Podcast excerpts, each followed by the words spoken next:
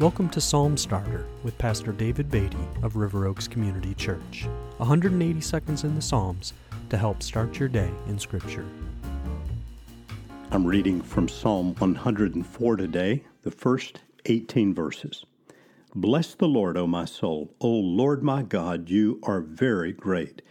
You are clothed with splendor and majesty, covering yourself with light as with a garment stretching out the heavens like a tent. He lays the beams of his chambers on the waters. He makes the clouds his chariot. He rides on the wings of the wind. He makes his messengers winds and his, his ministers a flaming fire. He set the earth on its foundations so that it should never be moved. You covered it with the deep as with a garment. The waters stood above the mountains. At your rebuke they fled. At the sound of your thunder they took to flight. The mountains rose, the valleys sank down to the place that you appointed for them. You set a boundary that they may not pass, so that they might, might not again cover the earth. You make the springs gush forth in the valleys, they flow between the hills. They give drink to every beast of the field, the wild donkeys quench their thirst. Beside them the birds of the heavens dwell, they sing among the branches.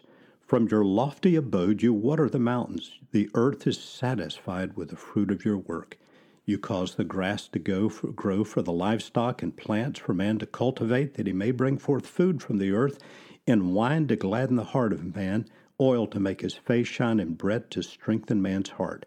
The trees of the Lord are watered abundantly, the cedars of Lebanon that he planted. In them the birds build their nests, the stork has her home in the fir trees.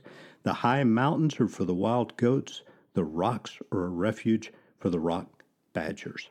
I'll stop here at verse 18 of Psalm 104 and uh, mention that the psalm begins, as does Psalm 103, with the words, Bless the Lord, O my soul. The psalm writer then recounts God's great works in creation. He stretched out the heavens, He created the angels, He set the earth on its foundations, He made the great waters and the mountains, the waters and springs for animals and plants and peoples. The sum of all this points and should point to the glory of God. As verse 31 of the psalm reads, May the glory of the Lord endure forever. May the Lord rejoice in his works. Psalm 104, just like the New Testament book of Romans in chapter 1, reminds us that creation points to the greatness of our Creator. And for those who have come to know Him through faith in His Son Jesus Christ, we should always say, as the first and last verses of Psalm 104 read, Bless the Lord, O my soul.